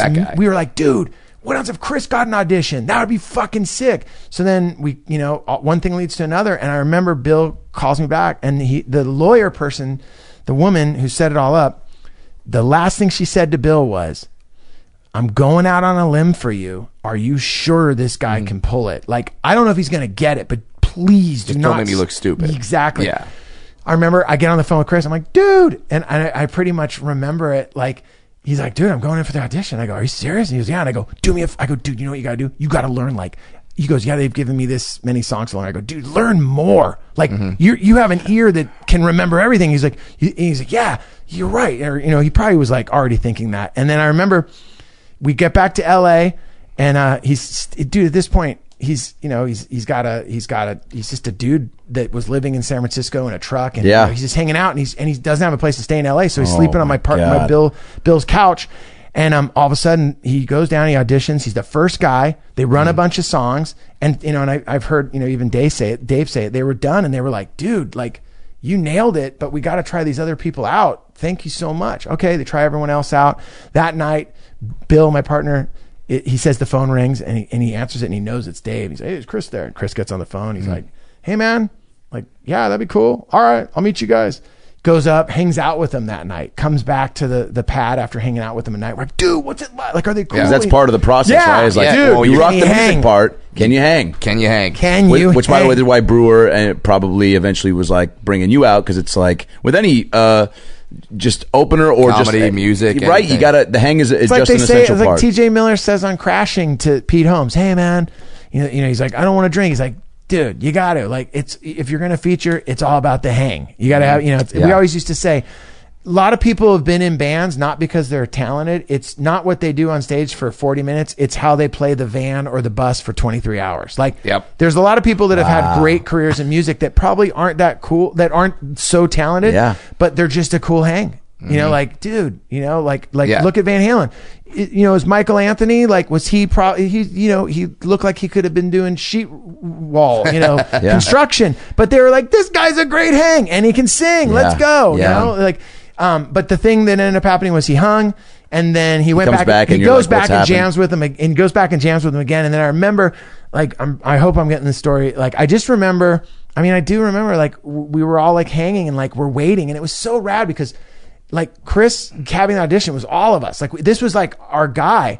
And we all felt like there was no weirdness. We wanted him to get this gig. And then he gets a phone call at the house again. Now you gotta remember, he doesn't live here anymore. You know, he's just staying on a couch like all of us have done. He's lived in LA, but at this point he's living in San Francisco. He's in between gigs. He's jamming with one band. He's playing here. Just doing the musician grind. He's working at Fat Records. You know, he's kind of, you know, but everyone knew like he's way too talented to do that.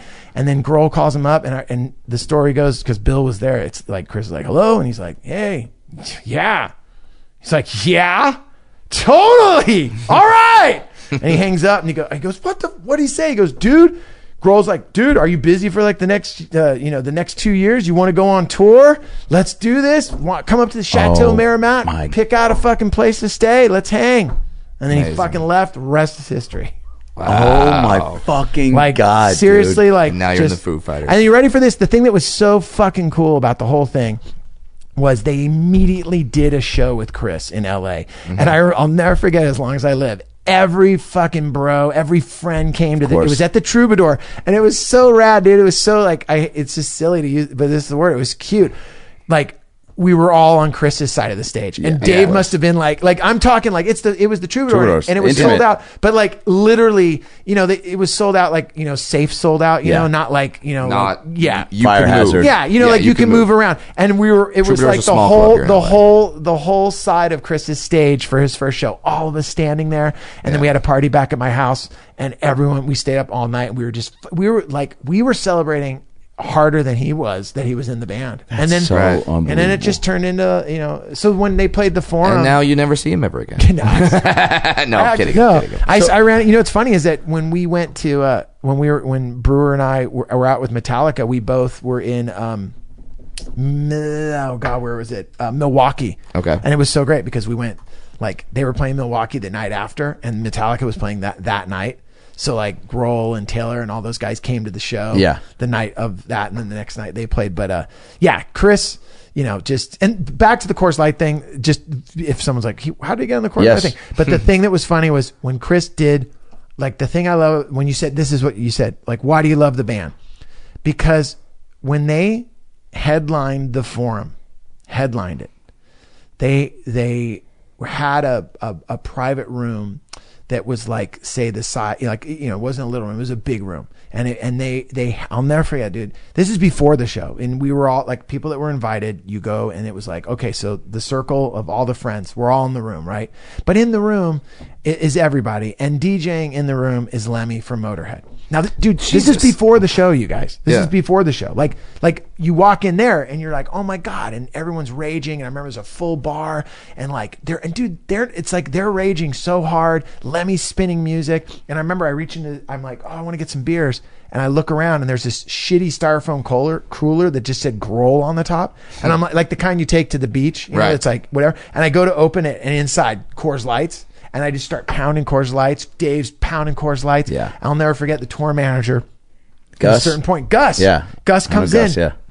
He's like, guys, we got to play the Forum. We're late. Like, and they're in, like, they're raging so hard with everybody that they didn't want the party to end. Right. And they're like, all right, guys. Like, okay, yeah, you're right. We got to get our shit together. You know? And I just look over, and there's Crown Royal going down, and I was like, this is a rock band. Like, I love that they were having fun. On and off stage, you know? I loved it. And just good people. Yeah. Good people. How do you feel that grind in music, like that that you've gone through, and that all your buddies have gone through? Like, how do you feel like that's prepped you for the comedy grind? And how different are they? They're different. The thing I miss from being in a band is I don't like when I have to travel by myself. Yeah. There's a lot of alone time, and I don't, that's only, you know what I'm saying? You know, like when we're at the club and you're headlining, and you're like, great, and you're in that room by yourself, and then you're at the hotel by yourself, and then, like, you know, I mean, if if I know you guys have features, so, you know, you bring someone that you love, you know, Sandy, he's a fucking great hang. Yeah, it's perfect. Yeah. It's the best.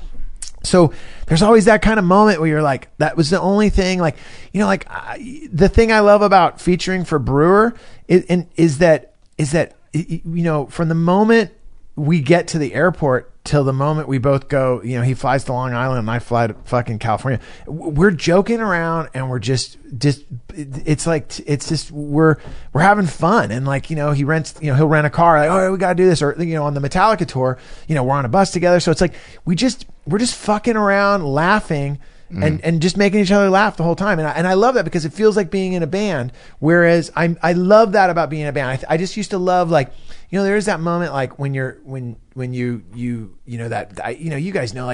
to go and you get in the Uber and it's dark out and you're at LAX. It's just sad. Yeah. Yeah. And you don't know why you're sad, but then all of a sudden you see Brad and you're like, dude, okay, yeah. I'm not sad anymore. Even if it's 6 a.m. Even if, yeah, exactly. Yeah. But I run into comics. I like, because we're all going out that day. We're all going out on the Thursdays. So we do the Thursday night show and do Friday morning press. Yeah. So yeah, you go to the American Airlines terminal, any flight to Dallas, like 6 a.m. on a Thursday, there's going to be a couple comics on it. And it also makes the gig more fun when you've got that hang building up to it, right? And you know what? I think you're funnier. Like, for me, I think I know, like, a lot of times, like, if I do a gig and I go with my wife, I have a shitty set. Because on the way, I know what I mean, and I love her to death. Yeah, man. Because she goes, why are you playing the music so loud? Really? Or we, you know, why do we have? All right, and, you know, and then I'll go. I mean, I'm getting ready for the gig. Oh man! And she goes, whoa, why are you talking so loud? You know, like, you're like, babe.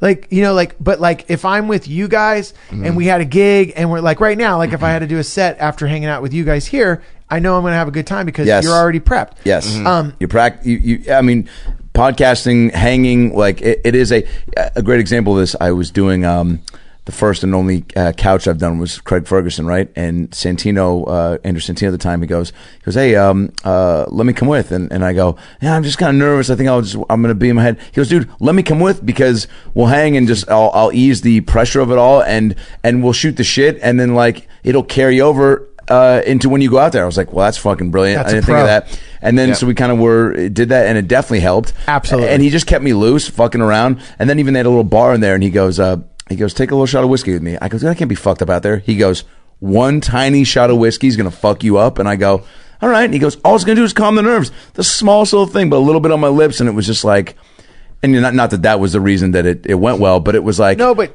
it did kind of just, you know what I'm saying? Like, having somebody around you to kind of bounce off and just kind of. But what I think ends up happening, and this was the mistake, like, I would make a lot when I was in a band. Like, one thing I learned from being in a band was that I tend to take something that's fun so seriously that I stop making it fun.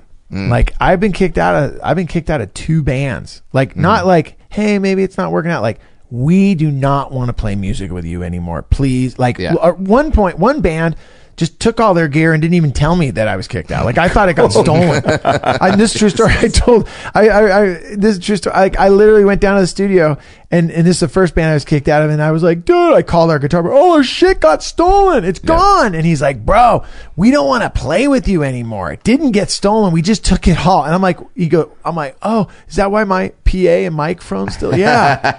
Like, that's why your stuff is still there.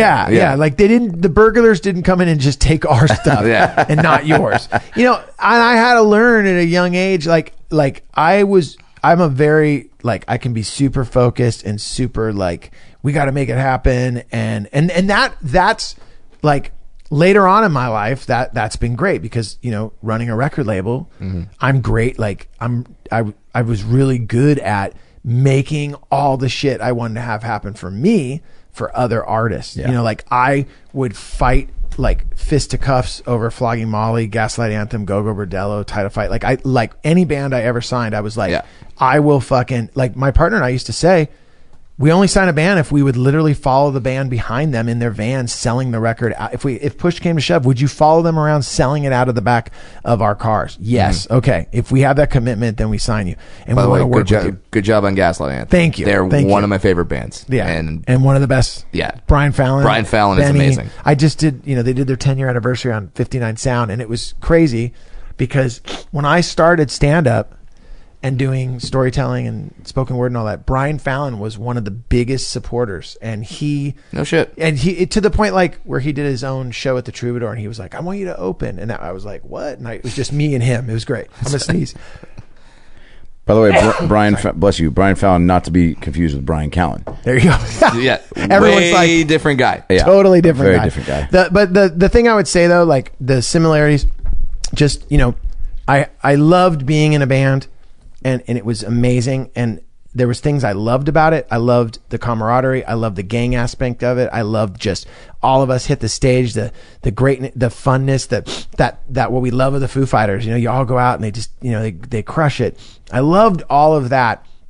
But in comedy, you know, the stand-up part of it, what I do love so much is I love how instant it is, in the sense that when you're working on music and you're collaborating with people, you know, you have to be respectful of each other. Like, you can't just say to the band, hey man, you know, let's do this jam tonight, or hey, let's work on this. You know, you kind of have a foundation you have to work upon. And what I love about stand-up is you guys, you know, we can come up with a bit in the car today, kind of flush it out in your head, you know, maybe say it to ourselves, maybe do this, but tonight we could do a set, and and all night all day long you're like, I can't wait to say these 16 words together to see if it gets a laugh. And when it does, you're like, fuck, a new bit, and you're just like, it's okay, and it just all of a sudden but we're in a band, you can't really go, you gotta wait for that immediate result. You have to be like, hey guys, we gotta jam, and then we gotta like flush it out, and then someone has to say, I really don't like it, and then you have to say, what do you mean? You know, you always, you know, and then there's and there's beauty in that process too. Yeah, no, but it's a different, I mean, come on, man,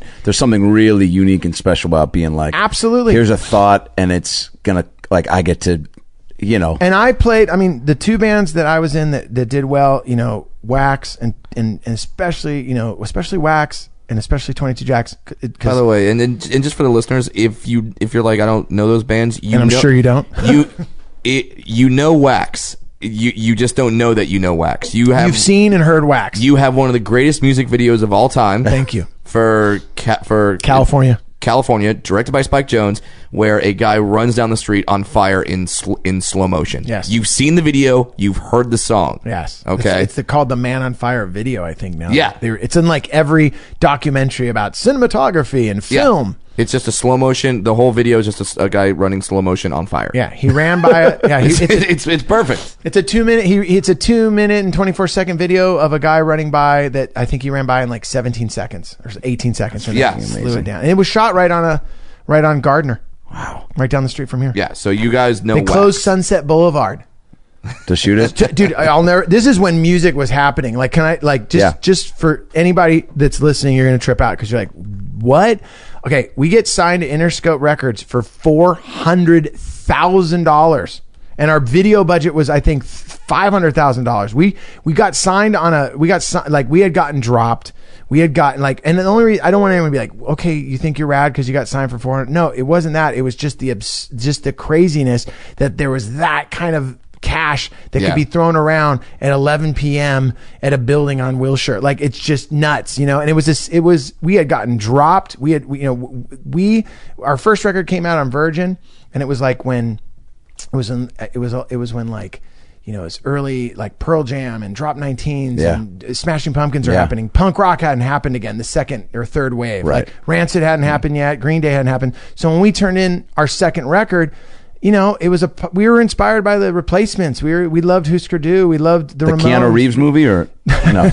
No, but like we were into like all those indie bands, and that wasn't really happening. It was more rock, and then a year, 2 years later, all of a sudden, you know, Rancid and Green Day and that next wave of punk rock happened. So when we got dropped, we went through a 2 year span where we were just, that's how I started the record label. I started Side One Dummy because Wax got dropped, and I was living with my partner Bill, and I was like, dude, I got to do something. He's like, well, look, I'm like, we should start a label. He's like, let's do it together.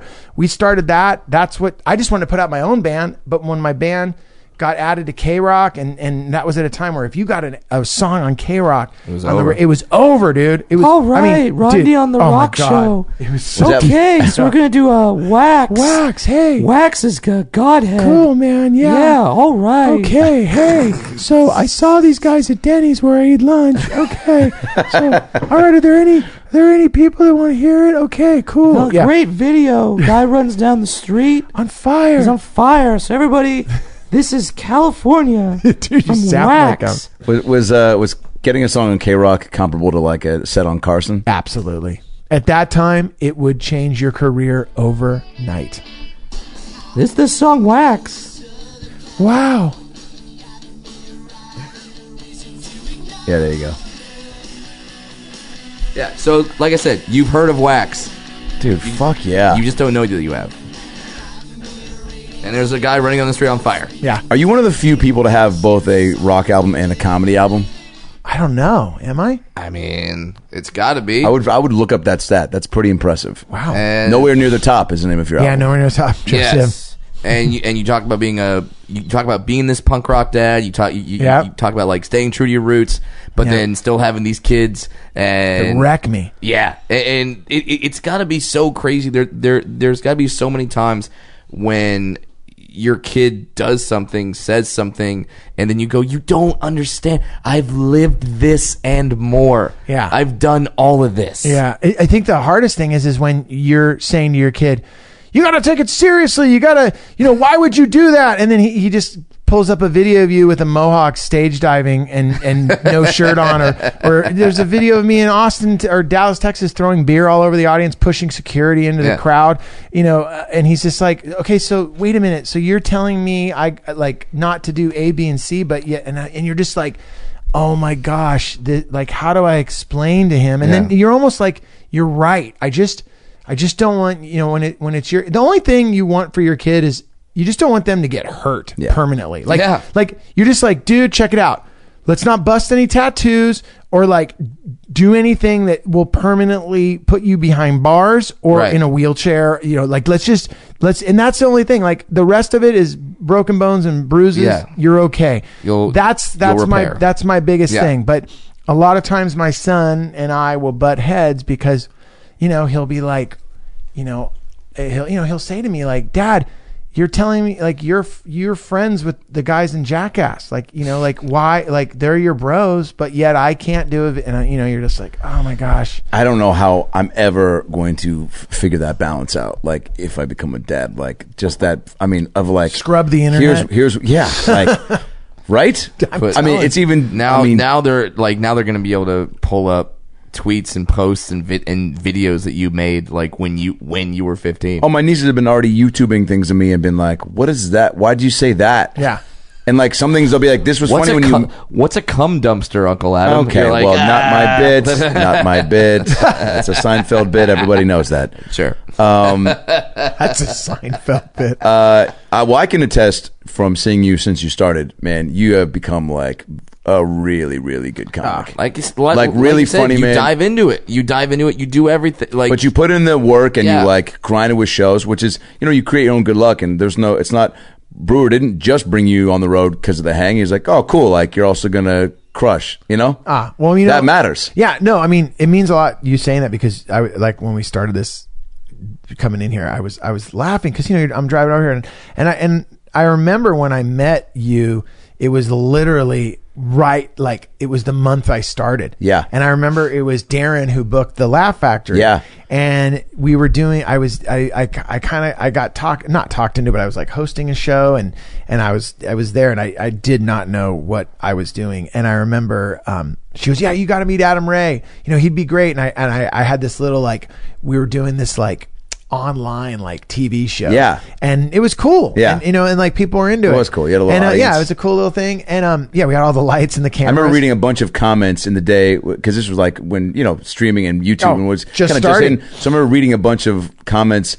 and a lot of them were making fun of my vest and then not knowing some of the bands you were talking about. And I was like, God damn it. Yeah. The internet sucks. Yeah. And also like, it would have been nice if someone prepped me on what I was doing. We were notorious for like not telling, like, people would show up and they're like, I thought it was a podcast. Yeah. And they're like, oh no, it's live. Yeah. I remember Dom Herrera showed up in shorts. And he was like, and he was on, and this is a great thing. Dom Herrera, legend comedian in shorts with Jim Lindbergh from Pennywise. Oh my God. And this is how great, the two of them talking and like, and I remember like, it was just great. But I met you at the factory and I was like, and you were real nice and real gung-ho and definitely real eager. And I remember thinking like, yeah, but anybody who's starting out, it's like, hey man, like go for it. Like you will know if it's not for you, and also the world will tell you if it's not for you based on you not putting in the work. Yeah. You know what I'm saying? You'll just figure it out. Like you figure out with the formula. People I'm sure that ask all of us, like, how can I do this? Or how can I jump this hoop or whatever? And you're like, You got to be willing just to do it all. And also, you know, sometimes according, obviously being a dad and having other responsibilities, but finding ways around then to, I heard Rogan telling a comic in the parking lot one night who was a dad, and he was like, man, I just don't do sets, whatever. He's like, I'm a dad. And Rogan goes, I'm a dad. And he goes, put my kids to bed at 8:30 and I go do my spots. 3, 4. True. And then I come back and blah, blah, and I do all my, so he's like, there's a way to figure it out. The whole time that you know, everything you're saying, it's funny because it's not funny, but that's such a cliche thing to say. But, you know, especially being on tour with Brewer and watching him, you know, every night he crushes so hard. And he does these things where, like, you know, he'll come up on stage and just when I thought, like, I saw, you know, I've seen the bit enough, he'll totally do it differently, or he'll open up with something where I'm like, I was with you all day. Like, when did you even think of that? You know, or he'll close with like something. I wasn't listening to anything you were saying, Joe, when you were talking to me at the coffee shop. Exactly. I was writing a bit in my head. I remember one night we did some show and like, I forgot where it was, but these people, you know, we're all hanging out, we're watching Brewer, and they go, he's going into this bit, and I remember he was doing an old bit that, and you know, I'd never heard it before, and he was doing it, but he was doing it so new that I was telling these people, I'm like, "Fuck, dude, this is fucking brand new. You're fucking witnessing," and we're all watching it, and the people had never heard it either. And then after the show, I was like, "Oh my god, dude, that fucking the last 30 minutes," and he's looking at me, and I'm like, "Dude, and you know, at this point I've been on the road with him for almost 2 years, a year and a half." And he goes, "Oh no, man, no, that's something. Gosh, I haven't done that." And I was just like, right there, I go, "Oh man, it's like being in a band. You did like, oh, that was off an EP I released. Yeah, or, you know, like, oh yeah, that was much material. Yeah." And you're like, I remember featuring once for Eric Griffin. Yeah, and I couldn't believe what do you mean you did 5 shows with like 85% of different material? Wow. And he just, you know, he was like, "Joe, it's because I've been doing it for, you know, 2015, whatever, you know, like I haven't been doing it for 3 years, bro." And I remember the thing that was the hardest thing for me was that I remember Rita at the improv one night, like I got up there and I thought, like, I had a really good set. Manager of the Improv. Rita. And she's been around forever. Yep. Sweetest woman, but worked with, you know, everybody. Mm-hmm. And you know, she's like, "Joey, I really liked your set tonight, but where's the crazy?" And I'm like, "What?" And I remember she's like, "Where's the crazy?" And I'm like, and in my head, I'm like, okay. And like, you know this by doing comedy, both of you guys, people will say things to you, and you don't know what they mean. And she also said that night, I was like, and she goes, "Joe, you know what? Just enjoy the journey." And I was like, what does she mean by that? So that night I left, and all that I thought about for months and would be like crazy. And like, there would be nights where I'm like, "Oh, this is what she means by crazy. Like, I'm going to come in from over here and I'm going to rip over these, I'm going to knock over the tables. That's crazy." Jesus, and I'm like, "No, that's not it." And then, and then I was like, "Okay. Oh, I know what she means. Crazy. I'm going to, I'll pour this water on this person's head. Okay. That's okay. Now I can't work this club. Okay. I'm out here. Okay. I've been asked, you know." But then what I realized was when she was saying crazy, she was saying, "Hey, don't be so scripted, man. Like, let it naturally go through your mind, to your heart, to your fingertips, to the mic. Like, let that happen." But I didn't know that. Yeah. And that also only came from me finally letting myself go and say, "You know what? I know what she means by enjoy the journey. It's don't get kicked out of this too, bro. Don't don't be so serious that you don't make it fun. Don't it's just, Joe, just get all that you want to do is be good at it so that you can sit down at maybe coffee with all the other comics and eat your sandwich with them, and they don't say, 'Dude, you're not a comic, bail.'" That's all I wanted, was just to be accepted as a comedian. Yep. And if that, it's like Jerry Seinfeld says, "Isn't that enough?" Like, you know, when he says, "Can't we be comics and that's enough?" Yeah. And I remember I didn't understand that then, but now I'm like, that's enough. Right. I want to be able to do a set with people that I admire and not stink up the room and have people, you know, have someone say something like, "Whoa, you know, that dude, I enjoyed that. It was funny." And now we can have a drink afterwards, and they go and do their Comedy Central special on Netflix, and I'll go and do my thing at the next room. And that to me took me, this is the beginning of my 10th year. 10 years to understand, and now I get it. And I can tell you right now, if you're going to be a real, if you're going to be a comic, I hate to say it, but the difference between being a musician and a comic, musician you can turn off. If you truly want to be a comic, you cannot turn it off. And, it seriously will fuck with relationships with your family, your kids, everyone. It's like Rogan says, you have to turn it on and you have to turn it off when you're around those people. Like, I remember our family therapist said, Joe, when you drop in, on stage, you're in the moment, right? And I go, yeah. She's all, just do that with your family. Like and there's times where I have to literally go, no phone, no jokes. Yeah. Right. I'm a dad. Yeah. And then, but just like Rogan says, they go to bed. Karen, I look at Karen, she says, go time. Okay. I'm a comic now. I go, I do my thing. Wow. But you have to do that. When you're a musician, it's a lot. It's just, in my opinion, that creative, it doesn't gnaw at you. At least it didn't with me. And I wrote a lot of material. I wrote a lot of songs. Comedy gnaws at me. Like, it's always around. Like, it's tough to turn it off because it's so tough. Because you're never done. You could always write a new bit. You're right. Oh, I wake up in the middle of the night just writing shit. Like, it's a blessing and a curse. Like, you could be done with an album. It's like, okay, I finished my album, and now you go perform that song, like California, people didn't go, oh, dude, I love when you change the lyrics. But if you do a new bit and you have a whole new bit and you change it all around, people are like, oh my god, the best feeling in the world is when you get done. And you go, in your head, you're like, God, I did a lot of stuff I did last time when I played here. And then I love when the audience go, oh my God, I love, all this stuff was so new. And you're like, I mean, then you're like, close with that laughter, but it was different. You have to take a step back and go, right, I'm with my act every day. They're with it maybe 2 days out of the year. Yeah. So they're not in with it as much as I'm. Like, you are your own worst critic, which is good, because then that's going to make you better. But at the same time, you have to realize, my fans aren't obsessing over my act and with it every day. The same way that you are. Yeah, exactly. Your set, your show is your partner. It's like I remember someone said something. My partner at Side One, he said something that was so true, that there was this actor that was on, like, I think it was on Stern or something. I forgot the guy's name. I think it's Josh Brolin. Sure. Yeah, okay. I'm pretty sure it's him. If I'm wrong, I'm wrong. But Thanos. So, someone said to him, like, he had been in a role in a movie, and like, it was early in his career, and he wasn't that proud of it, but people love it. I don't know what movie it is, and people would come up to him after, and when they'd see him out, and they go, "Oh my God, I love you," and so he'd be like, "Oh, dude, that was, I really wasn't," and he realized they didn't have that relationship with that. They loved it, so him saying he didn't like it, it ruined it for them. Right? Does that make sense? Yeah, absolutely. So it's the same way with stand up. Like, you might think, oh my God, I didn't hit it tonight. But when someone, oh my God, Adam, I love this, or this was so great. Brad, I love it.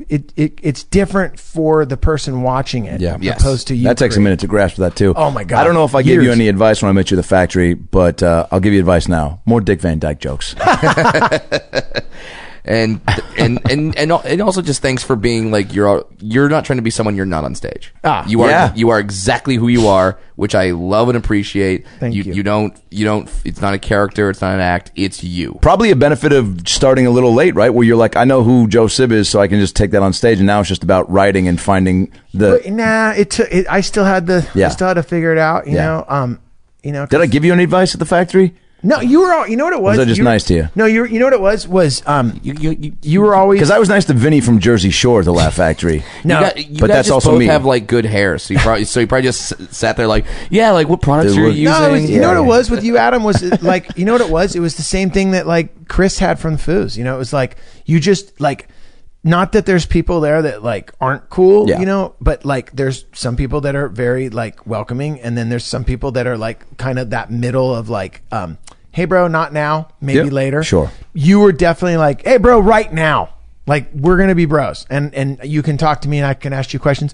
And it was also like, it was at a time when the Laugh Factory was coming back. So like, you remember Chappelle was there. Yeah. Dane had just come back. Oh, yeah. And there was these monster shows.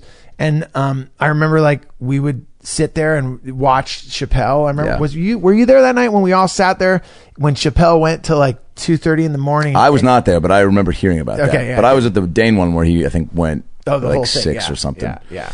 But but the thing that you were always super cool with was just being someone that would say, like, if I said, I could ask you like, what do you think about that? Hey dude, it's getting good. You just got to work on this. Just keep getting up.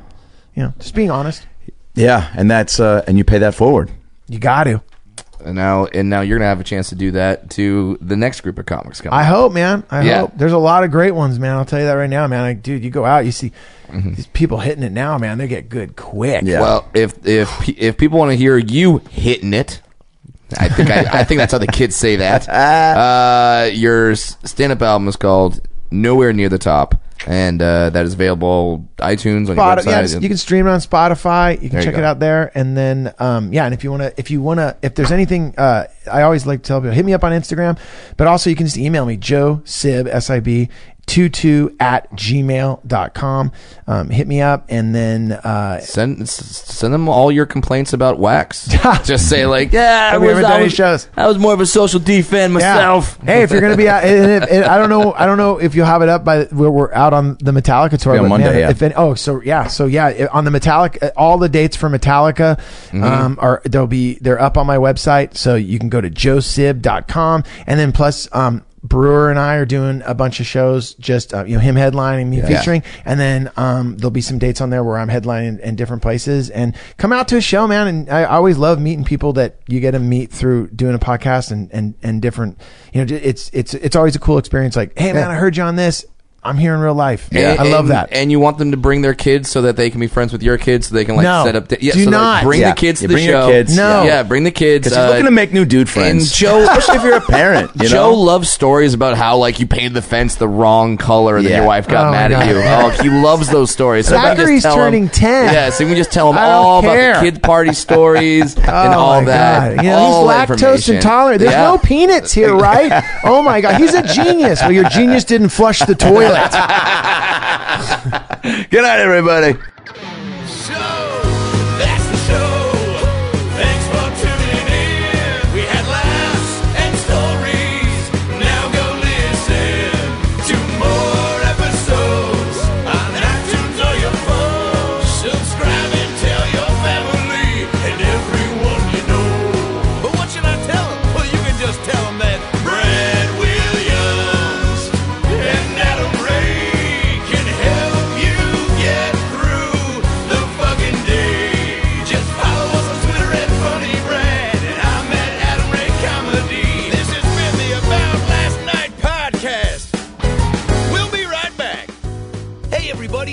Tony Danza.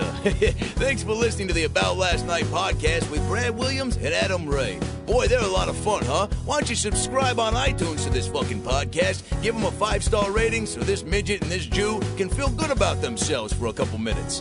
Also, get on your iPhone or Android and get the podcast app. You can also listen to it on Stitcher or aboutlastnightpodcast.com, where you can hear past episodes with great guests like Lisa Kudrow, Paul Feig, Kevin Nealon, Bob Saget, Dion Cole, Chris D'Elia, Adam Devine, Michael McDonald, Jaleel White, Bud Friedman, Steve-O, Harlan Williams, Tom Arnold, Ron Funches, Rick Glassman, Blake Anderson, Anders Holm, Jessime Peluso, Joey McIntyre, and many, many more. I'm Tony Danza. Thanks for listening to the About Last Night podcast. Good night. That's it, right? You got it? Sweet. Boy, it smells good in that booth, by the way. What kind of candle is that?